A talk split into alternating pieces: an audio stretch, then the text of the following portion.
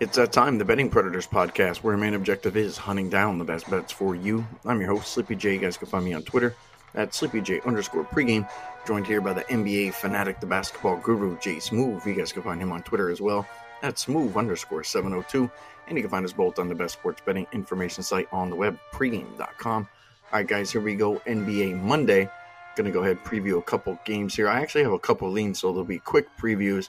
Smoove has a pick today on the Philadelphia 76ers and the Golden State Warrior game. I do have a kind of a strong lean here on the Lakers, but the first game I want to start out with this is a lean here, Smoove. I, I like the Pacers in this game. Uh, they were laying right around two and a half points today, but they come up short against Atlanta on Sunday, and right now they're going to be getting plus one. Look, I just think this is a price mismatch. I don't think this line makes any sense to me. I still believe even the Pacers on a back to back that they should be laying points here at home especially coming off of a loss. Pacers have now lost two straight games, and they cannot drop another one here, especially to somebody like San Antonio, who hasn't been exactly great on the road. So, quick lean here for me. Pacers, they're going to get a point. You might even get a point and a half. If you do see it, I would grab that immediately because I have a feeling that the Pacers end up probably becoming the favorite in this game once the public gets involved. So I'll go ahead. I'll give you guys a quick lean on Indiana, uh, plus the one point for Monday. Smoove, let's go ahead and let's talk through the Warriors and 76ers game. You have a play on that one. Who are you looking at in that game? I like the Sixers in this matchup. It's no official line, but at FanDuel they have it up at eight. Um, I like that number. You know, I think the Sixers you know, they have a, a, rest advantage in this spot, you know, being off a couple of days compared to the Warriors who just been off, you know, only one day. You know, after that, you know, crazy game Saturday night, uh, prime time against the Celtics just looked like that was a, like a playoff type of game with a lot of energy, a lot of emotion um, going into that one. They were controlling it pretty much in the first half, and you know, second half Boston came back and and, and won it. So took something out of the Warriors. Um, so I'm expecting some fatigue to set in for this matchup.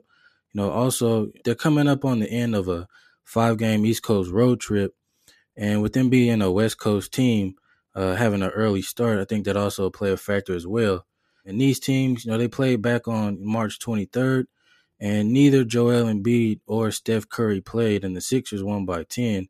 And for this matchup, we know that Embiid will be out there, but not so sure yet if Curry will be, you know, with him being listed as questionable, with him tweaking his ankle in the last game. So my guess is that he will play. Chances are he won't be 100%, but if there's any chance that he doesn't play, you know, I would look to bet this early once the line is officially posted, because a lot like the Clippers game did tonight uh, with Kawhi, you know, being you know officially announced that he would play, and it you know going up to you know eleven or twelve, depending on where it closed. That you get the better number if you bet this game earlier. Also, the Warriors would be without a key player in uh, James Wiseman, and with his size and his uh, length and athleticism, the Warriors could have used that, you know, trying to do their best to contain Embiid as much as they could. You know, no team's been successful at doing that this year. But now with him being out, you know, that's going to be left up to Draymond Green and Kevon Looney. And I just don't think that'll be enough with, you know, Draymond's a solid defender, but with him being six seven, six eight, you know, that's not going to be enough to handle Embiid. And with Looney, I just don't think he's athletic enough or quick enough to stay with somebody like Embiid. And Embiid's really aggressive, gets to the free throw line a lot, so I can easily see uh, one, if not both guys, you know, getting drawing some early fouls uh, with Embiid, you know, in another spot, you know, prime time. So I think he, he's going to stay aggressive. You know, the Sixers, they do have some guys, some key guys listed as questionable uh, right now Tobias Harris, Seth Curry, and Dwight Howard. But with them having a, a couple extra days of rest, I do think at least two out of those three, maybe all three will be available. But if not, I'm still confident in, in their bench players and Korkmaz, uh, Shake Milton, and, and Matisse Thybulle uh, to continue to play well against the Warriors team, you know, as they did, you know, in their last game against the Clippers and covered the spread and won the game. You know, just one more factor. This hasn't been a favorable matchup, you know, over the last few years for the Warriors matching up with the Sixers. Over the last 12 matchups, they're only three and nine against the spread uh, when they played the Sixers, and in Philadelphia, haven't been that good either. Only two and eleven against the spread against the Sixers in Philly. So I'm gonna lay the points with Philly. Uh, also, maybe a, a first half bet may be in play, but I'll definitely take them for the full game. You know, I think the interesting thing there, Smoove, is going to come down to whether Curry can go ahead and continue to go ahead and, and rain threes like he's been. You know, last game he, he scored 47 points, 11 for 19 from three. You know, he, he's just been, you know, running and gunning 33 points a game before 42, 53, 38, 32, 41. Uh, the last time that Curry scored under 30 points, got to go all the way back to March the 17th when he played against Houston, of all teams, surprising. Uh, but I mean, Curry's just been on fire. But I have a feeling that you know he might struggle here a little bit on the road, at least not play you know up to you know where he's been playing. I think that that's one of the problems. You know, when you're on the road, sometimes you know, and, and somebody's playing extremely well, you know that that team actually might just depend on Curry to go ahead and just keep up that current pace. But I mean, at some point he's going to have an off game. You know, you can't shoot 11 for 19. He was 11 for 16 uh, a couple games back against OKC, 10 for 18, you know, from three. So, I mean, eh, is he going to continue to score 50 and, and 40 some points? Um, you know, that's not going to happen. And I think Philly's going to go, you know, if we could stop Curry in this game, then, you know, they stand a pretty good chance of not only winning, but, know, I feel like a cover um, is probably probably going to be end up happening here um, against the Warriors. You know, the play that I'll probably go ahead and play here Smoove is maybe look at Ben Simmons' points, rebounds, and assists over. Uh, you gave that one out. Well, I want to say maybe it was a couple days ago, and uh, that one Cash don't exactly remember the team that they played, but you know, the last time he played the Warriors, uh, he did actually well. It was the last time he scored 20 plus points. He had 22 points in that game, eight rebounds, four assists. So I, I think he can come back here and, and, have that type of a game. And he's been, you know, somewhat quiet, um, you know, to relative to you know what his expectations are one of the things I noticed, you know, in, in, just in the fantasy land, you know, with fantasy sports is that, you know, his price, you know, for him to go ahead and, uh, you know, plug him into your lineup has just, it's gotten very, very cheap. And I think a lot of that's just due to, you know, his current play. But as you had mentioned, you know, there are a couple key pieces for Philly who, you know, right now they are a little bit banged up. So, you know, if they're going to go ahead and lean on somebody, they're going to lean on Embiid, they're going to lean on Simmons.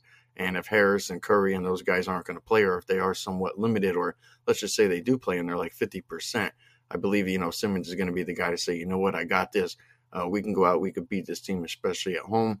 So I'll go ahead, I'll give that out. I don't know exactly what that number will be for his points, rebounds, and assists.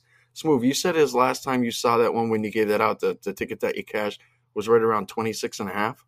It was uh 26 and a half and he he got it at 28 or 29. All right, cool. So I, I would assume it's probably going to be somewhere, you know, within that area.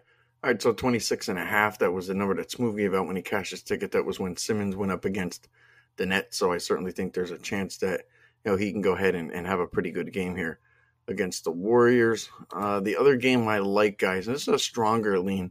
I like the Lakers to go ahead and repeat their last performance against the Jazz, and that was an outright win. I think they stand a good chance to win this one, but you can get five points here and I'll, I'll go ahead, I'll grab the five points. I think, you know, one of the things that is probably going to bother the Jazz, at least for a game or two, is the fact that Mitchell's out. And it doesn't matter who's in there, all your starters could be in there. You know, when you lose your number one guy, it's going to take you a game or two to kind of, you know, get everything wrong, get get your feet under you, and figure out, you know, exactly what we're going to do with this offense. And I have a feeling, you know, the Jazz have a couple guys out. Conley's probably going to be back. Gobert will be back more than likely. And those guys are all going to go out there and, you know, it's going to look like like kind of a, a, daunting lineup against the Lakers. But look, the Lakers have played, no, I feel like long enough without Anthony Davis and LeBron James to where the guys that they have on the floor could go out there, compete, and execute. And they did that in the last game. So I don't see any reason why the Lakers can't go ahead, you know, and pick up, you know, try to pick up another win here. They haven't had back to back wins Smoove. It's been, I want to say it's like three weeks now and it, it's funny because they were against I think it was Orlando and it might have been Houston. So I mean, you know, worst teams in the league. But I think they're going to come back and they might actually win this game and end up beating the Jazz, you know, two games in a row, which would be, you know, a little bit surprising to a lot of people. But I have a feeling the Lakers come out here and uh, they're focused, they're ready to go. And I think the Jazz might be trying to figure out and find their offense. You know, one of the things I looked at when I looked at the Jazz, you know, Clarkson I think he could do a half decent job filling in for Mitchell, but he just doesn't do, you know, necessarily what Mitchell does on the floor. I, I don't believe there's that leadership there. I don't want to say heart, but I just have a feeling like Mitchell does a lot of things, you know, on the floor that Clarkson can't do. And Clarkson went out and he shot a ton in the last game and he had a bunch of points, but I have a feeling if he goes out and he shoots a ton like that again, uh, it's going to put you know, the Jazz behind the eight ball. So that's kind of what I think about that game. Smoove, you got any thoughts on the Jazz and Lakers tomorrow? I myself wouldn't look too much towards uh, side. I know the total sitting at 216, which seems pretty low, but these are uh, two defenses that rank top five and some of my favorite stats are measuring a team and uh, defensive rating and opponent effective field goal percentage. And with a lot of key guys out or questionable on both sides, you know, with uh, Anthony Davis and LeBron still out and not knowing how healthy or um, you know how much effort uh, Conley and Gobert will give. You know, if, if they come back for this game, and I will look towards the under, especially since they just played uh, not too long ago. Um, pretty familiar with each other, so uh, I think I think both teams' defenses, no matter what, will show up, and I don't think you'll get as um, you know as great of a game, you know, from the Lakers role players uh, that they did, you know, uh, last game like KCP. I think he was shooting the lights out, and uh, some of the players on Utah. Um, with Donovan Mitchell being out, you know, for their first game since he uh, messed up his ankle. You know, a lot of role players stepped up and played well in his absence, but uh, I think that'll, you know, come back down to earth. So even though it's a low total sitting at 216, you know, I would I would lean towards the under in that one. You brought up something that kind of triggered my mind when you were talking about Mitchell. And it actually had to do with um had to do with the Knicks today. I don't know. Did you happen to watch that game by any chance today? Oh yeah, I watched it. I had a I had a lean towards the Knicks, but towards the Knicks, but I didn't I didn't like the spot because it was a 10 a.m. game. You know, it's funny because I ended up taking the Knicks. I took them on the money line, and I'm like, you know what? It just it's it looked like one of those games where typically the Knicks would lose that game, and I was like, you know what? Like, how many times have you and I talked about this team this year? Like, you know, if they're going to step up and be for real, you know, they got to step up in this spot, and I think that's one of the things that the Knicks have done you know, throughout the years that, you know, when they needed to step up, like for a particular game, especially like against a team that they probably could or should beat, um, they always seem to go ahead and step up. But, you know, one of the guys that surprised the hell out of me, man, today was, was Noel. You know, I haven't watched a ton of New York this season, and I uh, obviously haven't watched a ton of Noel.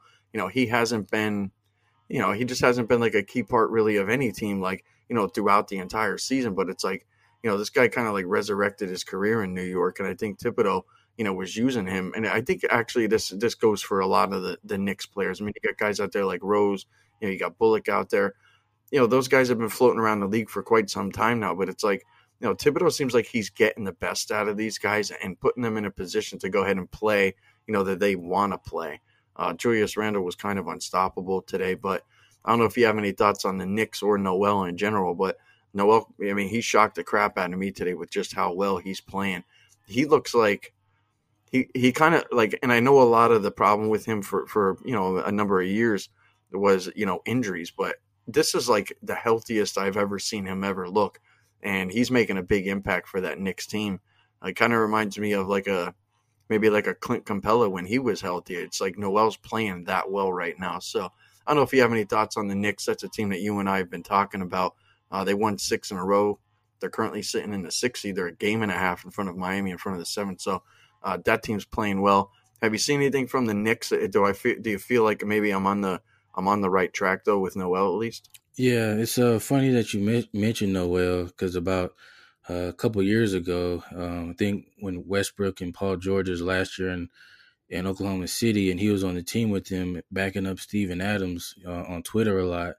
I would tweet out that um, that the Thunder should start Noel over Adams just because of his athleticism and his defensive presence that he brings more with his ability to, as you can see today, you know, challenge and block a lot of shots at the rim. Um, I think he's, you know, either second or first in blocks per game this year because he's playing starter minutes um, after Mitchell Robinson, their original starting center, went out.